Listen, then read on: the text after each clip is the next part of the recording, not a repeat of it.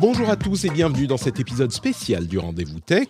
Généralement, on couvre l'actualité chaque semaine et on vous explique et on détaille et on analyse ce qui se passe d'important dans ce, cette industrie si essentielle qu'est la tech.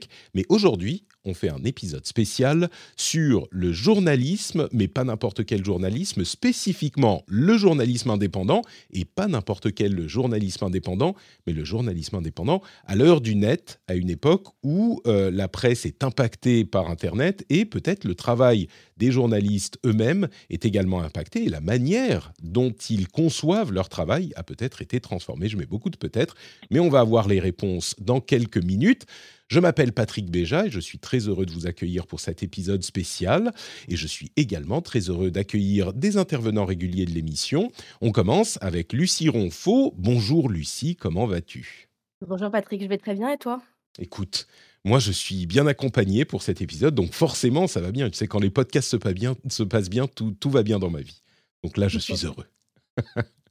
On te présentera dans un instant pour les auditeurs qui ne connaîtraient peut-être pas les détails de ton activité, mais on va quand même dire bonjour à Jérôme Marin qui nous rejoint également. Bonjour Jérôme, comment ça va ? Patrick, très bien, très très bien. Tu es, tu es prêt à euh, expliquer tous les détails de ton quotidien, de comment devenir journaliste indépendant pour tous ceux qui en rêvent ? Puisqu'on peut aujourd'hui. On va essayer, on va essayer de faire rêver les gens, ça va être compliqué peut-être. On va essayer. On, on va voir ce que ça va donner. Du coup, on va, euh, comme toujours dans ce genre d'épisode, conversation, entre, enfin, c'est, oui, conversation, on imagine le feu qui craquelle dans un coin de la pièce et euh, on discute entre amis avec un verre, je ne sais pas, de brandy. Ou... Je, je viens de finir la première partie de la dernière saison de The Crown, donc je nous vois bien dans un, dans un euh, manoir euh, anglais avec le feu et le brandy euh, à côté. Et on va parler, peut-être, au départ, euh, essayer de planter le décor de la manière dont le journalisme indépendant fonctionnait il y a quelques années en, en, en, à peine, et puis ensuite euh, parler de la manière dont ça fonctionne aujourd'hui. Mais avant même de partir dans ces détails-là, je voudrais que vous vous présentiez. Euh, comme je disais, les auditeurs vous connaissent, je pense, s'ils écoutent l'émission, mais peut-être euh, remonter un petit peu plus loin que d'habitude pour nous dire d'où vous venez, euh, où vous avez commencé dans ce merveilleux monde du journalisme, et euh, votre parcours peut-être... Euh, je crois que pour tout les deux, il y a eu un moment où il y a eu une transformation qui s'est opérée dans votre euh, activité professionnelle, peut-être jusqu'à cette transformation et le passage encore plus en indépendant. Lucie, commençons avec toi. Euh, d'où viens-tu ? Qui, qui es-tu ? euh, Qu'est-ce que tu fais ? D'où viens-tu ? Alors, je suis née à Reims. Non, je ne vais peut-être pas remonter euh, aussi loin.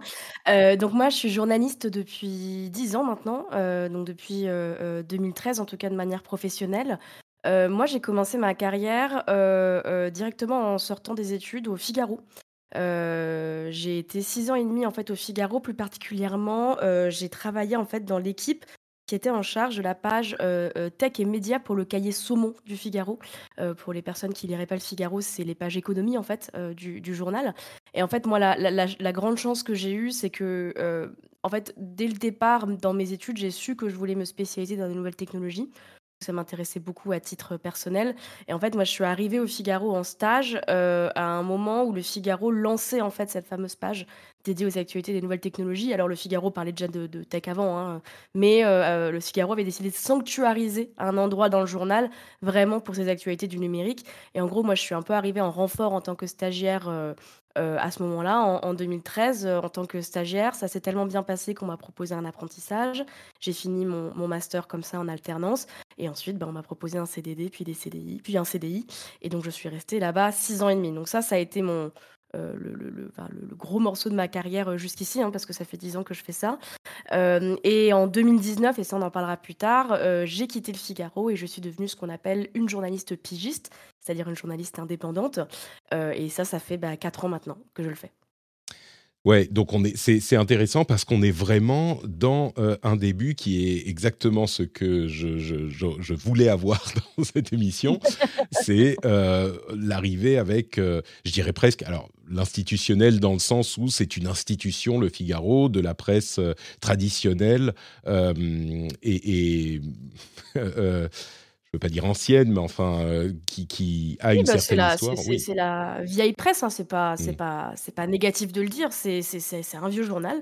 Euh, mais effectivement, moi, j'ai eu la chance d'avoir un, un, un début de carrière très... Euh, euh, enfin, assez idéal, quoi, hein. Je veux dire, euh, Mm. commencer dès, le, dès la fin de l'école euh, euh, dans un grand journal comme ça. Et en plus, euh, moi, je ne dépendais pas du site internet, euh, mais euh, du papier, ce qui a changé les choses, en fonction... ce qui a changé les choses dans bah, la manière dont j'étais payée, notamment, hein, il faut le dire clairement. Euh, Mm. Non, non, clairement, j'ai eu beaucoup de chance euh, dans mon début de carrière.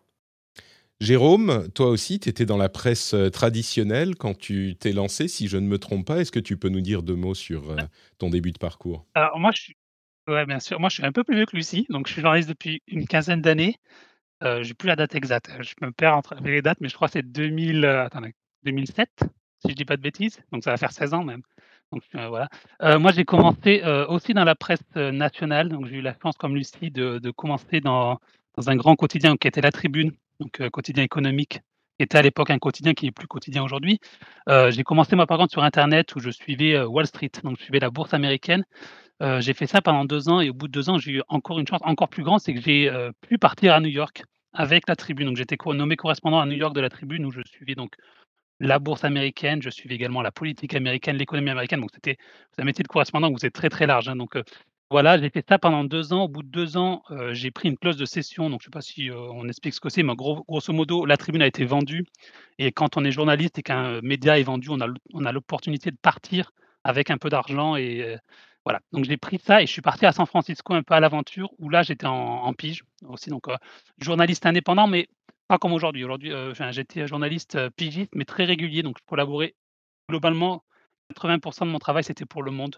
C'était en euh, quelle année, ça, que tu, deux mille... es, que tu es parti à San Francisco ? En deux mille douze. Je suis arrivé en D'accord. septembre deux mille douze, très exactement, donc juste euh, un peu avant Lucie, que Lucie commence au Figaro. Et c'était un peu la même chose, où euh, la tech était traitée euh, à l'époque dans Le Monde, euh, mais de manière euh, assez euh, légère, pas légère, mais de manière assez superficielle, on va dire. Et il y avait une volonté de, de, de, de, de voir une couverture plus importante de la tech, notamment parce qu'il y avait de plus en plus de sujets qui montaient dans la Silicon Valley et ailleurs. Euh, donc moi, j'ai profité de ça pour, pour pouvoir euh, aller à San Francisco. J'ai passé sept ans et demi à San Francisco. Donc je suis rentré en France en euh, début deux mille dix-neuf euh, pour des raisons personnelles et aussi professionnelles. Et, euh, et je suis rentré, je suis retourné à La Tribune pendant un an, où j'ai été rédacteur en chef adjoint de La Tribune pendant un an. Et je suis parti après le Covid euh, pour me lancer donc, euh, dans, dans l'aventure euh, de médias indépendants de, dont, dont on va parler tout à l'heure. D'accord, donc tu es devenu vraiment indépendant, on va dire, euh, toi aussi, autour de deux mille dix-neuf deux mille vingt, où euh, tu deux mille vingt, travailles... Tu... Ouais, septembre deux mille vingt. C'est ça. Là. Et du coup, euh, c'est, c'est absolument parfait, parce que vous allez pouvoir me dire si euh, mon intuition est juste. Moi, j'ai l'impression que euh, la presse et le, le monde du journalisme euh, d'avant, comme euh, on en plaisante, euh, et a vraiment perduré jusqu'à, jusqu'au peut-être début, milieu des années deux mille dix. Euh, et, et que jusque-là, bien sûr qu'Internet avait déjà eu un impact sur énormément d'industries, et on savait bien que ça allait avoir un impact important sur la presse, mais la presse a perduré, continué pendant assez longtemps, même si, on va dire, inter- Internet a commencé à rentrer dans les foyers fin quatre-vingt-dix, début deux mille dix. La presse, elle, traditionnelle, n'a vraiment dû changer, s'adapter que début, milieu des années deux mille quinze. Euh, et donc, jusqu'à ce moment-là, on avait une presse qui était euh, peu ou prou, avec un site web en plus du journal papier, mais peu ou prou relativement stable. Et puis, il y a eu des changements de plus, important, de plus en plus importants à partir de ce moment-là. Est-ce que vous confirmez ça, ou est-ce que je, ma, ma timeline n'est pas tout à fait juste ? Ah, moi, je peux parler que de ce que j'ai vécu. Mais euh, moi, quand je suis arrivée en deux mille treize, la transition au Figaro, elle était déjà bien faite, hein, dans le sens où mmh. le Figaro point F R, c'était, un, euh, c'était une partie très importante euh, euh, du Figaro, avec une vraie équipe. Euh, donc après, je, je pense qu'il faut vraiment décorréler le traitement de l'industrie du numérique d'un côté, euh, qui effectivement a beaucoup changé en dix ans. Euh, je trouve qu'entre deux mille treize et deux mille vingt-trois, il euh, euh, y a une vraie accélération sur le traitement de la tech euh, par euh, les médias euh, euh, grand public, en tout cas. Euh, mais par contre, la transition, m- moi, la, la, la transition des médias vers Internet, euh, je la daterais de, de, de quand même avant, parce que, tu, par exemple... Euh, ouais, alors, alors je précise... Un, un ex- ouais. Et excuse-moi, je précise en fait ma pensée, tu as raison, je ne l'ai pas bien expliqué. Ce que je voulais dire par impact, c'est que euh, la presse papier a peut-être commencé à moins bien se vendre, et ça a impacté les revenus des groupes de presse euh, qui ont du coup dû opérer des transformations différentes, peut-être réduire des équipes. Ou... Je parlais plus de l'impact financier, peut-être avec des gens qui achètent moins de, de journaux, qui restaient une partie importante du financement. Tu vois, et là, je ne sais pas si, si je me plante ou pas. Ouais. Bah, je, après, je, je te laisserai répondre, Jérôme, parce que tu auras peut-être plus de choses à dire. Moi, je pense que, le, en, en fait, vu que j'ai commencé à bosser il y a dix ans, je me rends bien compte que mon expérience n'est pas du tout la même que les autres journalistes de mon âge. Moi, j'ai beaucoup de, d'amis, par exemple, euh, qui ont été beaucoup plus dans des, dans des médias type pure player, donc vraiment très en ligne, et qui ont vécu euh, ces trucs de... Euh, Euh, de, des médias qui s'ouvrent, qui se ferment, et cetera. Donc ça, euh, ça c'est clair que je l'ai observé, mais je ne l'ai pas vécu. Donc je ne suis pas très à l'aise de répondre sur ce sujet, honnêtement. D'accord. Parce que franchement, les, les, les médias traditionnels sont quand même les, les mieux positionnés, à, à fortiori Le Monde et Le Figaro, euh, euh, pour avoir les reins euh, pour euh, gérer cette transformation, quoi. Non, alors moi, je ne je suis, je sais pas si je peux le dater en deux mille quinze, c'est assez euh, mouvant par rapport aux médias. Ce qui est sûr, c'est que moi, j'ai, j'ai commencé en deux mille sept, euh, à la deux mille huit à La Tribune. Euh, en deux mille huit, euh, il y avait un site internet qui était une équipe dédiée où euh, les journalistes euh, papier ne se mélangeaient pas avec les journalistes internet. Mmh. Euh, c'était très mal vu de mettre des papiers sur internet. Il y avait même des fois, alors vous savez, quand, quand on fait un journal papier, euh, on prévoit le matin, on va dire bon, on va mettre ça, ça, ça et ça dans le papier, et puis il se passe des choses, et puis il y a des papiers qui passent à la trappe. Et moi, j'ai déjà vu des journalistes qui refusaient même que leurs papiers soient mis sur internet. Ouf. Ils préféraient que le papier soit jamais publié que plutôt il soit mis sur Internet. Donc il y avait vraiment une, une vraie séparation entre Internet euh, et le print. Le print, c'était le truc le prestigieux. Internet, c'était euh, le truc des jeunes euh, qu'on mettait là où mmh. voilà, c'était très très mal vu. Il y a eu une transformation qui s'est opérée. Alors je ne peux pas la dater précisément, mais c'est clair qu'il y a un moment où Internet est monté en puissance, que le, les ventes de papier se sont vendues et que les journaux ont commencé à faire une transformation dans, l'organi- dans leur organisation. Et donc on a, ce qu'on a, on a créé des, or- des organisations bimédias, ce qu'on appelle bimédias aujourd'hui, où il euh, n'y euh, a plus vraiment de rédaction. Enfin, il y a toujours des rédactions web et, euh, et print, mais les frontières sont de plus en plus floues. Et tu veux dire pas de rédaction séparée, euh, quoi, pas clairement divisée entre euh, vous ne ouais, parlez pas ça, entre... c'est... Idéalement, il n'y a pas de rédaction séparée. Après, dans les faits, il y a toujours un peu de, ra- de rédaction mmh. séparée parce que quand il y a des breaking news, il faut que ce soit des gens qui fassent ça. Il y a donc il y a ce qu'on appelle un desk qui va s'occuper des breaking news.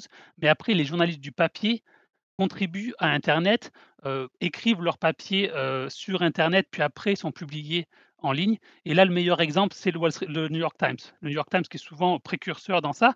Mais aujourd'hui, dans le New York Times, donc on appelle euh, du reverse publishing, ça s'appelle. Juste pour expliquer, avant, on publiait les articles dans le print et le soir ou le lendemain matin, on les mettait sur Internet, en payant ou en gratuit. Il y avait une stratégie qui était un peu différente. Aujourd'hui, on fait du reverse publishing, c'est-à-dire que n'importe quel journaliste publie d'abord son papier, pas tous, hein, mais généralement quand c'est de l'actu, sur le site internet, et après, le média décide ce qu'il va mettre dans son papier. Le New York Times, c'est ce que fait aujourd'hui le New York Times, c'est-à-dire qu'on ne décide pas ce qu'on met dans, le, dans le, l'édition print le matin, on décide le soir, selon mmh. l'actualité, selon les papiers qui ont été faits. Et donc ça, c'est une vraie stratégie qui est nouvelle, hein. Alors, je Je ne sais pas si c'est deux mille quinze, deux mille seize ou plus tard, mais en tout cas, il y a une vraie, une vraie changement d'organisation qui fait que Internet, c'était avant quelque chose de, de, de, de secondaire, de, d'annexe, qui n'était pas la priorité. Aujourd'hui, c'est devenu, pour quasiment tous les médias, la priorité, même si, il faut bien le dire, que la majorité des recettes médias, ça reste encore le print. On gagne beaucoup plus d'argent en vendant de la pub sur le print qu'en vendant de la pub sur Internet. Et donc, c'est pour ça qu'on voit monter les abonnements. Enfin, voilà. Ouais. Donc, et, et du coup... Il y a eu une évolution. Ce qui, ce qui est hyper intéressant, c'est que du coup, euh, on passe de cette mécanique euh, ou de cette logique où le print est, comme tu le disais, secondaire, à, à une logique où, bah, de toute façon, les gens vont avoir l'information par Internet, donc autant la mettre tout de suite sur Internet et faire du, de l'édition papier une sorte de curation, de sélection des choses les plus importantes, les plus intéressantes peut-être, Euh, qui va être euh, consommée différemment par les consommateurs, pas autant pour s'informer du, des gros titres, mais euh, pour avoir euh, quelque chose d'un petit peu plus en profondeur, ou une sélection en tout cas. Après, il faut voir que l'édition papier, ça reste euh, le prestige, hein. Euh, mmh. Voilà, euh, pour les... beaucoup de journaux, c'est, c'est prestigieux d'avoir l'édition papier. Il y a des gens qui continuent à lire l'édition papier, notamment euh, pour le Figaro Éco ou pour... Euh, Pour les, les échos, les grands patrons, on se dit que les grands patrons continuent à lire leur journal le matin, donc c'est pour ça que ça existe encore et ça reste, il y a encore un public qui lit le journal euh, en papier, mais c'est vrai que de plus en plus, euh, ce qui est important, c'est, c'est ce qu'il y, a, qu'il y a sur Internet et que la majorité des gens vont lire sur Internet. Mmh. Oui, moi ouais. D'ailleurs, j'avais, j'avais des sources au Figaro qui me demandaient systématiquement si mon papier allait être sur le print ou sur le web, et n'acceptait pas forcément de me parler si c'était juste, et je mets des guillemets avec les doigts, euh, un article euh, pour le figaro point f r. Ah oui, d'accord. Oh, bah oui, oui bah, qui, qui valorisait clairement beaucoup plus le mmh. fait d'être publié sur le papier, bah, justement euh, de, du fait de ce côté prestigieux, euh, euh, comme, euh, comme, le, comme le dit Jérôme.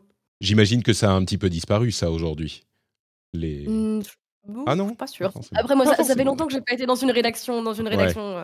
euh, euh, qui, qui produit un journal papier, euh, donc je saurais pas te dire. Mais non, mais et de fait, je pense que c'est aussi assez naturel. On, on, on, le, le journal, c'est quand même. Euh, alors moi, pas quelque chose que je consomme tous les jours, mais je, je, j'aime encore aujourd'hui consommer des choses papier. C'est quelque chose de joli qu'on, qu'on, qu'on visualise bien, qu'on peut voir dans les cafés, qu'on peut voir chez soi, qu'on peut afficher, qu'on peut montrer. Il y a, il y a un peu ce, ce, ce, ce côté matériel. Euh, qui est, euh, qui est, je pense, important. Et encore aujourd'hui, euh, euh, moi, moi quand, je, quand j'ai l'un de mes articles qui passe dans une édition print, ça m'arrive, mmh. par exemple, quand je collabore avec Libération ou Le Monde, bah, je vais acheter le journal dans lequel euh, mon papier est passé parce que j'aime bien avoir bien la sûr, trace. Hein. Donc, euh, je, je, je, j'approuve pas le fait de ne pas répondre aux journalistes qui, ne, qui n'écrivent que, et encore une fois, je mets des guillemets, sur le web, mais je pense que c'est un réflexe qui est assez, qui est mmh. assez naturel. Non, et puis, on, je pense qu'on on peut le comprendre et beaucoup de gens peuvent euh, imaginer la situation où, euh, ah bah... machin est dans le journal. Mon fils est dans le journal, on achète le journal, on l'offre à tout le monde. Euh, voilà, c'est, c'est, c'est une situation que j'ai pu vivre également. Euh, quand, on parle de, quand je parle de journaliste indépendant, euh, je me demande si je n'ai pas là aussi une idée un tout petit peu faussée euh, que vous pourriez euh, corriger. D'une certaine manière, j'ai l'impression que cette classe de journalistes indépendants à l'heure du net, dont on va commencer à parler bientôt, euh, est presque une classe nouvelle ou différente, mais... Comme vous le rappeliez, les pigistes ont toujours existé et les pigistes, en fait, c'est des journalistes indépendants qui sont euh, loosely, en anglais, affiliés à une rédaction. Donc, on reçoit quand même euh, des rémunérations qui sont sous forme de mini, pour je schématise, un mini fiche de paye euh, d'une rédaction. C'est pas tout à fait un travailleur complètement indépendant qui aurait, je sais pas moi, une, une, son, sa propre Alors, entreprise. Ça allait pas du tout d'ailleurs. Enfin, on va, je vais, je vais le préciser. Vas-y. Mais... Bah, en fait, le, le, la pige, alors c'est, c'est un statut qui est super compliqué à expliquer parce que c'est, c'est devait être un peu particulier, mais en fait, la pige, c'est du salariat. Mmh. C'est-à-dire que, euh, selon la jurisprudence, euh, quand on collabore en tant que pigiste avec une rédaction de manière régulière, euh, on est considéré comme euh, euh, en C D I avec, euh, cette, euh, avec cette rédaction, donc avec tous les avantages que ça suppose. Par exemple, moi, je pige, je pige donc régulièrement avec Le Monde, euh, j'ai accès, au, euh, j'ai accès bah, par exemple, au C E du Monde. Voilà. Mmh. Donc ça, c'est... un avantage un peu concret, mais euh, j'ai aussi euh, bah, tous mes autres avantages sur ma fiche de paie notamment. Donc j'ai un salaire, ce qui est du coup un, un, un, un statut qui est, qui est vraiment qui est intéressant et qui, est, qui a tendance à être beaucoup plus protecteur euh, euh, que le, tout ce qui va être freelance, par exemple, parce que bah, qui dit fiche de salaire dit que bah, pour chaque pige, je vais créditer pour mon chômage, je vais créditer pour ma retraite, et cetera, comme n'importe quel autre contrat, quoi. Donc, c'est pour ça que les, euh, la, la pige qui concerne... Euh, il me semble que les stats, c'est plus de la moitié des journalistes en France sont pigistes, hein, donc on est ouais. quand même... Euh, on est quand même très nombreux et nombreuses. Euh, c'est un statut qui est très malmené, euh, euh, notamment malheureusement par les rédactions. Et il y a beaucoup de collectifs et de, de, de syndicats qui se battent pour nos droits. Et je les en remercie parce que c'est, c'est, c'est, c'est grâce, à, cette, euh, c'est grâce en fait, à ces avantages qu'on peut aussi faire ce taf euh, euh, euh, d'une manière relativement sereine, quoi.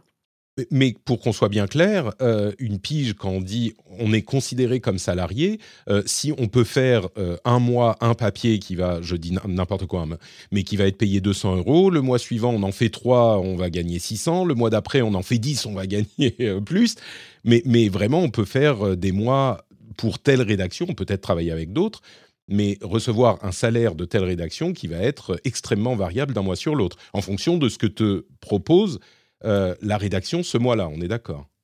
Ouais, alors il y, y a autant de situations de pige que de pigistes, hein, euh, de manière à, assez logique. Euh, moi, par exemple, je suis une, une de ces pigistes qui a la chance de toucher un chômage. Euh, c'est-à-dire que moi, en fait, quand je suis partie du Figaro en deux mille dix-neuf, euh, je, euh, je suis partie euh, via un plan de sauvegarde de l'emploi qui a fait que euh, j'ai pu avoir une rupture conventionnelle, qui veut dire que j'ai pu avoir euh, mon chômage.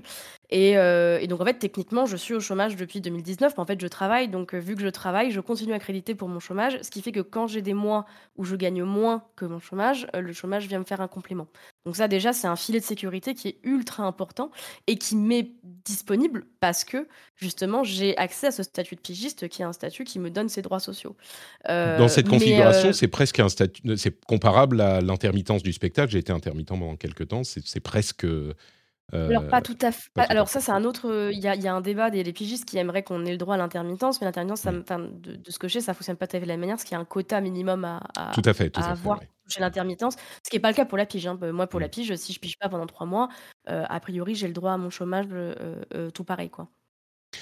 D'accord. Donc, tout ça pour dire que le travail de pigiste a toujours existé. Ce que tu décris existe depuis des décennies. Donc, les plus ou moins indépendants, parce qu'on peut être pigiste pour plusieurs rédactions en même temps, hein, je ne me trompe pas. Oui. Donc, donc, on a une certaine liberté dans son travail.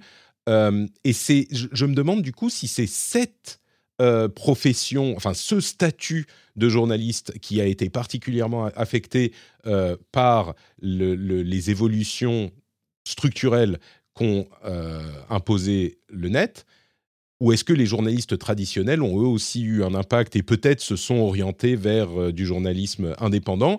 Et du coup, on en vient au sujet principal, euh, ce journalisme indépendant aujourd'hui à l'heure du net, la raison pour laquelle j'imagine, et je me trompe peut-être, euh, la raison pour laquelle j'imagine que c'est indépendant, c'est qu'on peut potentiellement, on a les outils, euh, finalement, comme pour tout ce qui se passe avec la désintermédiation du net, on a les outils pour, si on le souhaite et qu'on est euh, très chanceux et très talentueux, interagir directement avec euh, ses lecteurs. C'est le cas sur les réseaux sociaux, c'est peut-être le cas financièrement avec euh, du financement participatif, avec des newsletters. On, on connaît bien les newsletters qui ont connu un re- regain d'intérêt il y a quelques, quelques années. Euh, et je me demande si euh, ce n'est pas ces pigistes, finalement, qui euh, ont transformé leur travail de pigiste ou si ça a impacté tout, euh, toute la sphère du journalisme ou seulement ceux-là qui existaient déjà de toute façon. Peut-être Jérôme, je ne sais pas si... Euh Ouais, non, je pense que tu as raison, il y a une rupture en fait, c'est que euh, euh, quand tu parles de journaliste indépendant, il faudrait peut-être plus parler de médias indépendants en fait.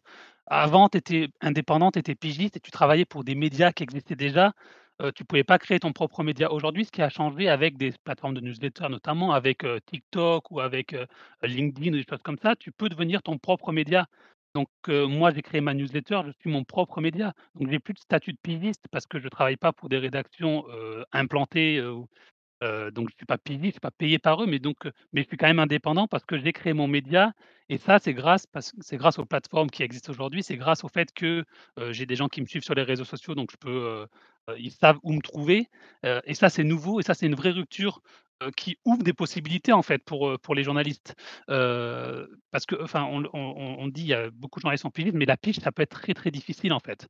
Euh, et donc euh, là, c'est une porte de sortie qui s'ouvre, qui peut, qui est difficile aussi. Il hein, ne faut pas se mentir, euh, c'est très difficile de lancer son propre média, mais c'est une piste qui peut marcher et qui offre des possibilités, je trouve, euh, pour les journalistes et qui, euh, est intéressante et à, est à creuser en tout cas.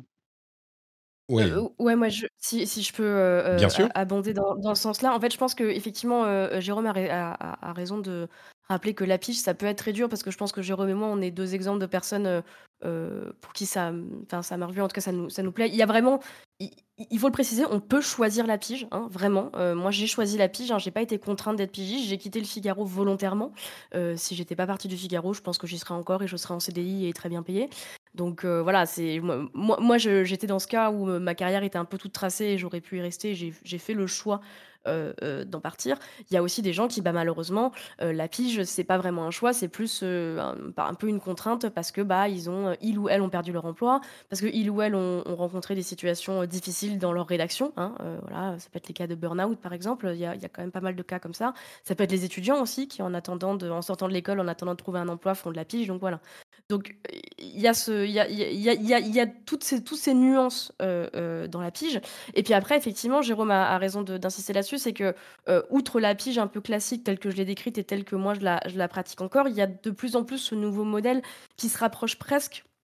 Et je sais pas si Jérôme tu serais d'accord avec ce terme, mais presque de la de, de, de la création de contenu. Alors je suis pas super à l'aise avec ça, mais je trouve que de temps enfin On, on, on, on, le, le, le journaliste devient un peu sa propre vitrine, entre guillemets, euh, en tant que journaliste indépendant, au travers voilà, de newsletters, de podcasts, de, de, de son activité sur les réseaux sociaux. Et ça, c'est peut-être un petit peu, un petit peu différent par rapport à ce qu'on nous apprend dans les rédactions, où dans les rédactions, on, on sert avant tout la marque de la rédaction. Je suis journaliste au Figaro, par exemple. Excusez-moi, tu pourras couper ça au montage. euh, Donc euh, voilà, effectivement, euh, euh, je pense qu'on est dans une période de transition qui, qui, qui est aussi poussée par des conditions économiques. Hein, par exemple, euh, pour reprendre le sujet de la newsletter, qui est un sujet qui nous intéresse euh, tous les trois, euh, l'une des raisons pour... Excuse-moi, je vais boire un coup. Je vais, je vais boire un coup. Et... Je t'en prie, je t'en prie, il n'y a pas de souci. Mais euh... juste, euh, bah, vas-y. Juste pour rebondir sur le terme création de contenu, euh, et c'est vrai qu'on voit beaucoup de newsletters, par exemple, ou de podcasts qui sont faits par des gens qui ne sont pas journalistes. Et je pense que moi, je ne moi, je me considère pas comme créateur de contenu. Alors, même si parfois certains me disent que je suis créateur de contenu, moi je suis journaliste, je fais du travail journalistique comme je le ferais dans un journal. Euh, les journaux où j'étais avant, euh, mais il y a une vraie tendance aussi d'avoir des gens qui ne sont pas journalistes, qui créent du contenu. Euh, voilà, donc c'est, c'est un truc assez, une frontière assez floue en fait entre quand est-ce qu'on est journaliste, quand est-ce qu'on n'est pas, quand on est créateur de contenu. Moi, je pense qu'il y a des règles très claires quand on est journaliste, euh, des règles déontologiques, des règles euh, de, de, de vérification des sources, des choses comme ça, que les créateurs de notre contenu n'ont pas, par exemple. Mais il y a pour les pour les lecteurs, je pense que c'est assez flou parfois.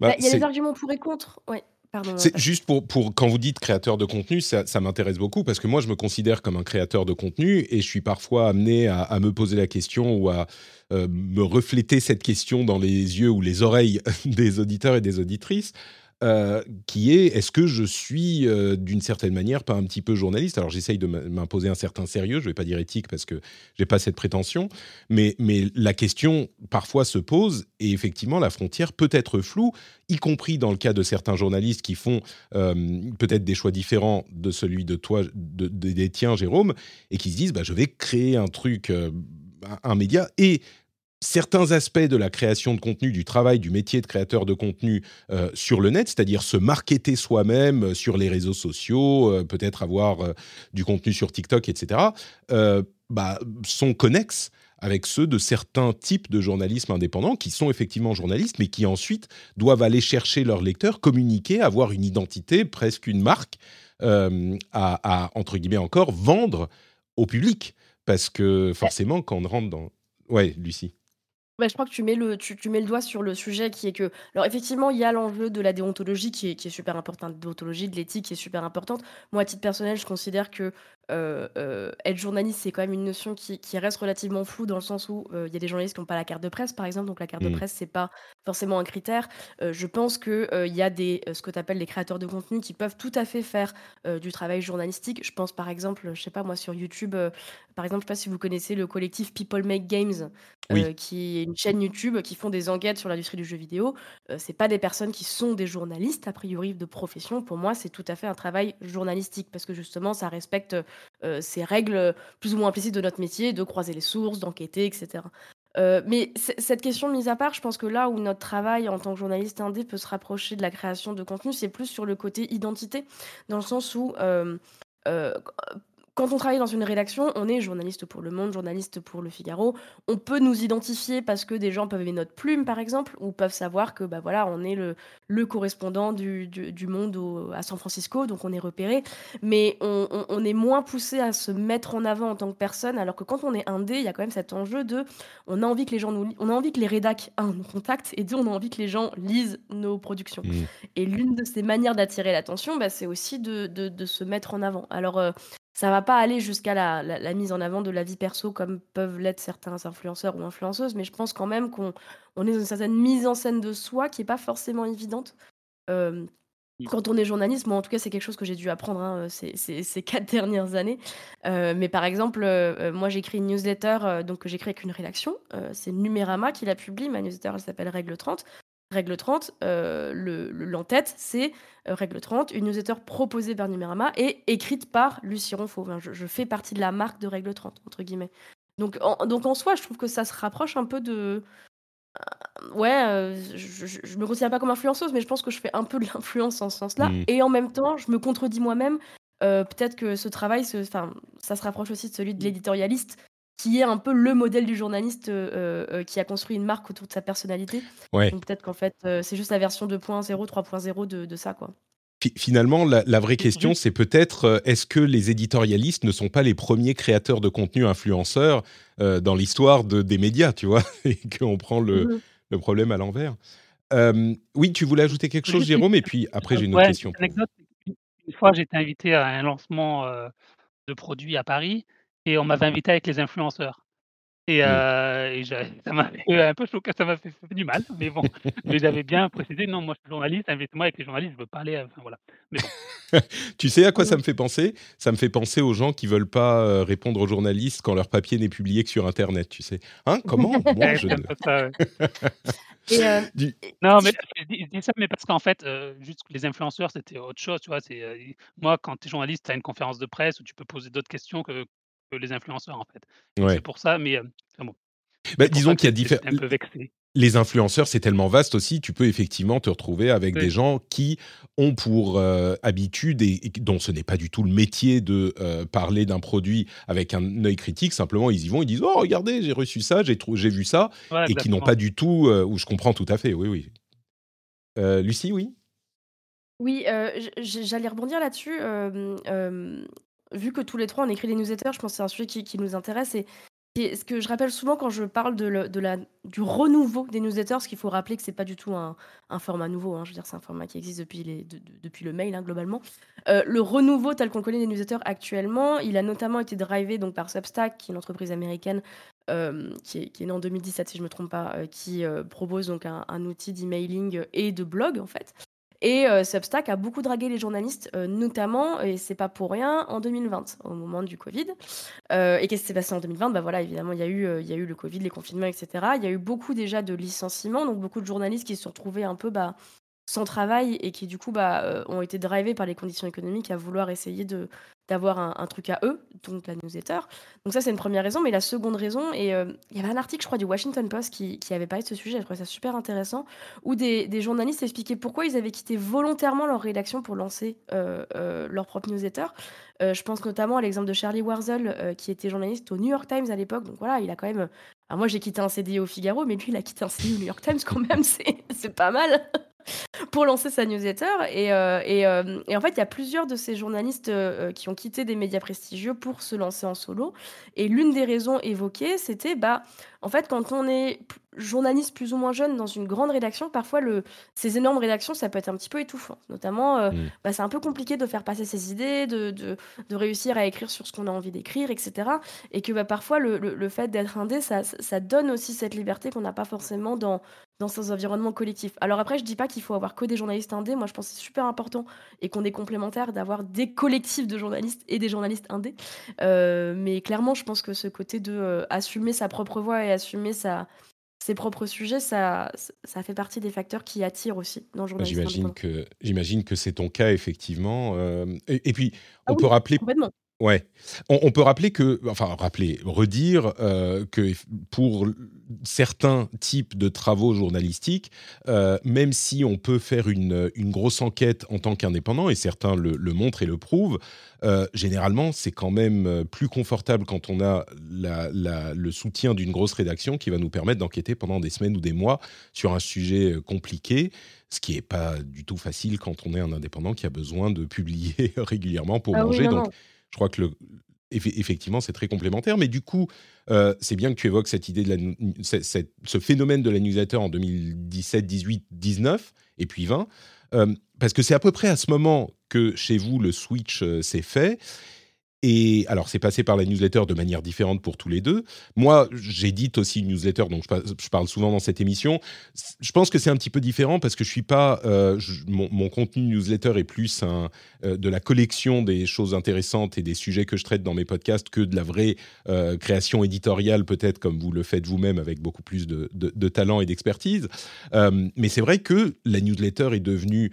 indispensable dans ce milieu, peut-être parce que le, la transition du papier, enfin de l'écrit euh, d'article à de l'écrit de newsletter est très naturelle, mais c'est à peu près à ce moment, donc deux mille dix-huit, deux mille dix-neuf, que vous, vous choisissez euh, de quitter vos rédactions. Pourquoi est-ce que vous avez fait ce choix ? Et dans mon esprit, c'est bah, parce que c'était possible grâce aux merveilleux outils d'Internet. On revient au sujet du Rendez-vous Tech, mais à ce que rend possible, euh, comme dans l'indépendance, euh, Internet. Et tu mentionnes, alors c'est peut-être pas ton cas, Lucie, mais tu mentionnais Substack. Substack est aussi un outil extrêmement important, non seulement pour la publication et l'emailing, mais aussi pour la monétisation, puisqu'il y a un, un module de monétisation intégré à Substack, et c'est ça qui permet de faire vivre les journalistes, une partie des journalistes qui l'utilisent. Mais donc deux mille dix-huit, deux mille dix-neuf... Je reviens vers Jérôme. Euh, qu'est-ce qui se passe? Pourquoi tu dis à ce moment-là, bon, bah, allez, je, je balance tout et je vais aller ouais. me mettre, moi, en indé, ce qui semble hyper risqué, quoi. Ouais, alors moi, c'est deux mille vingt, donc c'est un tout petit peu après. Pardon, oui. Euh, je, moi, en, ouais, ça revient au même, mais euh, en fait, le projet, donc moi, ma newsletter s'appelle Café Tech. Euh, donc une histoire sur la tech que j'avais euh, en, en projet depuis, enfin c'est l'idée que j'avais quand j'étais déjà à San Francisco pour une raison, et je, re, je, re, je rejoins ce que dit Lucie, c'est que quand j'étais à San Francisco je travaillais beaucoup pour Le Monde, et Le Monde c'est, euh, ça reste du, du grand public, donc je faisais des sujets très grand public euh, sou, qui revenaient souvent en fait, tout ça, on, on feuilletonnait pas mal euh, des sujets euh, et moi ça me frustrait parce que j'avais des, des sujets sur lesquels je voulais écrire et je pouvais pas écrire parce que euh, ça intéressait pas le monde, parce que c'était pas le mmh. public visé, ou alors je pouvais écrire dessus mais il fallait rester euh, assez grand public. Donc j'avais cette idée-là de, de, de le faire, euh, c'est une idée que j'avais jamais abandonnée. Je suis revenu en France, j'ai travaillé dans, donc je suis retourné dans une rédaction où ça s'est pas super bien passé, voilà. Donc, c'est personnel, mais euh, et le moment, le moment où le Covid arrive, je me dis, euh, j'ai pas envie de retourner au travail en septembre. Euh, je suis chez moi, je suis très bien, je n'ai pas envie de retourner au travail en septembre. Et je, donc, je me dis, vas-y, pars, lance-toi. Euh, et justement, euh, en fait, ce qui m'a poussé à me lancer, c'est l'exemple donc, de beaucoup de journalistes américains. Euh, Lucie en parlait, mais il y a beaucoup de journalistes américains dans les années donc deux mille dix-huit deux mille dix-neuf qui ont quitté des grands médias pour lancer leur newsletter. Euh, donc, moi, voilà, je me suis dit, il y a un, il y a un format, il y a un, il y a un médium à aller, euh, à aller explorer. Euh, Il est plus facile que de lancer un site internet. Aujourd'hui, si vous lancez un site internet, vous êtes invisible. Avec une newsletter, l'avantage, c'est que les gens sont abonnés. Donc, vous allez vous leur envoyer leur compte, votre contenu tous les jours. Donc, ils, ils lisent plus facilement. Euh, voilà, donc, ce qui, ce qui m'a poussé à le faire. Euh, voilà. La, la possibilité, finalement, parce que, oui, que ça la soit bien ou mal ouais, passé... Que, que ça soit bien ou mal passé dans la rédaction, tu aurais pu aller chercher un travail euh, plus stable dans une autre rédaction, mais tu as choisi euh, non, non, de tenter l'aventure. Non, j'ai choisi ça pour... Pour le fait, un, parce que j'avais envie, vraiment, j'avais envie de le faire depuis longtemps, et deux, parce que, comme disait Lucie, moi, aujourd'hui, euh, j'étais pigiste. Quand tu es pigiste, en fait, tu penses que tu es libre, mais tu n'es pas si libre que ça, en fait, parce que tu as des, t'as des chefs qui disent oui ou non à tes sujets, parce qu'ils peuvent te demander euh, le dimanche soir de faire un article et que tu dis oui. Euh, là, moi, ce que, ce que j'aime dans mon, dans mon métier, euh, aujourd'hui, c'est que je fais ce que je veux, en fait. Si j'ai envie d'écrire sur un sujet qui m'intéresse, j'écris sur un sujet qui m'intéresse. S'il y a un sujet qui ne m'intéresse pas, Euh, par exemple, le lancement des derniers iPhones, ça m'intéresse moins, moi, à titre personnel, mais je n'écris pas sur le lancement des, nouvelles, des nouveaux iPhones. Ce n'est pas parce que tout le monde dans la presse économique, dans la presse tech, écrit sur le lancement des nouveaux iPhones que moi, j'écris dessus. Voilà, donc euh, ça, c'est une liberté que j'ai et c'est vraiment un luxe, en fait, quand on est journaliste, de, d'avoir cette liberté, mais c'est un luxe qui a un prix parce qu'à côté, euh, ben, il faut gagner de l'argent et c'est moins facile de gagner de l'argent quand on est en journaliste indépendant que quand on a son salaire qui tombe tous les mois dans un grand média. C'est, c'est intéressant cet aspect niche. Euh, en tout cas, sujet euh, peut-être moins grand public que tu évoques, parce que moi, c'est entièrement ce sur quoi se base euh, l'intégralité de mon activité. C'est des sujets qui ne sont pas évoqués de la même manière, peut-être plus aujourd'hui, mais, mais encore euh, pas tout à fait, euh, dans la tech. Et quand je me suis lancé, euh, il y a maintenant presque quinze ans, ça n'existait même pas du tout, quoi. Donc, euh, et, et cette idée de niche, alors dans un domaine différent, j'ai l'impression que euh, c'est le, ce qui t'a motivé aussi, Lucie. Tu t'es dit, je pourrais, si moi je suis indépendante et que je choisis les sujets que je veux traiter, euh, bah, je pourrais choisir les sujets que je veux traiter et qui ne sont pas forcément ceux qu'on me demande aujourd'hui, c'est ça ? Ouais, complètement. Alors m- moi, du coup, euh, pendant six ans et demi, quand j'étais au Figaro, j'étais une journaliste économique, euh, puisque je, bas- je bossais pour les pages éco du Figaro, ce qui était le deal. Hein, ça ne me, ça ne me, enfin, au départ, en tout cas, ça ne me frustrait pas, puisque c'est pour ça que j'ai été embauchée. Mais effectivement, au bout d'un moment, j'ai, j'ai, j'ai ressenti l'envie de, de, de traiter la tech d'une manière un peu différente. Alors c'est marrant parce que moi aussi, les iPhones, ça me sortait un peu par, euh, par les trous de nez. Et puis non, en, en vrai, euh, alors à la décharge hein, de, de, de, de mes anciens chefs, euh, on me laissait quand même écrire un peu sur la tech différemment, dans le sens où euh, moi j'ai beaucoup écrit par exemple sur les sujets de modération en ligne, qui sont encore euh, voilà, des sujets qui m'intéressent beaucoup. Euh, on me faisait écrire euh, voilà, sur les femmes dans la tech. Euh, voilà. Moi, ce qui m'intéresse vraiment dans la tech désormais, c'est les sujets de société. Et en fait, la raison pour laquelle je suis partie du Figaro, notamment, c'est pour ça. C'est parce que, euh, c'est parce que je voulais en fait devenir, non pas journaliste éco-tech, mais euh, devenir, c'est comme ça que je me définis maintenant, je suis journaliste société dans la tech. Parce que je pense qu'il y a dans une société euh, numérisée telle que la nôtre, en fait, euh, en fait, parler de la tech, c'est parler de, de, de société, et parler de société, c'est parler de la tech. Donc euh, moi, c'est pour ça que je suis partie. Euh, je suis aussi partie, euh, pour, le, pour, le, pour le dire assez clairement, parce que j'étais très fatiguée euh, mmh. et que je bossais beaucoup, beaucoup au Figaro et que vraiment, j'ai eu un, un, un trop-plein. Et ça, il faut aussi être très clair là-dessus. Hein. Je veux dire, c'est pas parce qu'on est en rédac euh, que, c'est, euh, que c'est facile et que tout ouais. se passe bien. Moi, clairement, et que c'est tranquille fin, ça... et que t'es, t'es assis à voilà, ton bureau moi, euh... et puis il y a le salaire qui tombe tous les mois tranquillement. Voilà, euh, moi, clairement, vers la fin, ça se passait mal. Et en fait, moi, ce qui m'a, ce qui m'a sauvée, entre guillemets, c'est que Le Figaro, donc, euh, alors moi, j'ai pas signé une clause de cession. Moi, j'ai eu le droit à un plan de sauvegarde de l'emploi, mmh. un drôle de terme qui est en fait un, un plan de réduction des effectifs, euh, mais qui a fait que j'ai pu partir avec de l'argent. Et ça, c'est vraiment important parce que si j'étais pas partie avec ce pécule, je pense pas que j'aurais pu mettre, j'aurais mmh. pu me lancer dans la pige euh, sans filet de sécurité, quoi, parce que ça fait peur. Hein.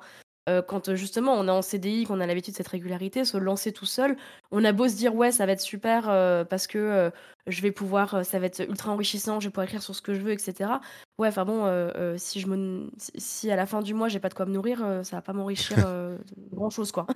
donc euh, donc clairement c'est ouais. voilà, il y a eu cette envie et il y a eu les conditions financières qui sont réunies qui ont fait que j'ai pu partir euh, en deux mille dix-neuf euh, dans ces conditions quoi.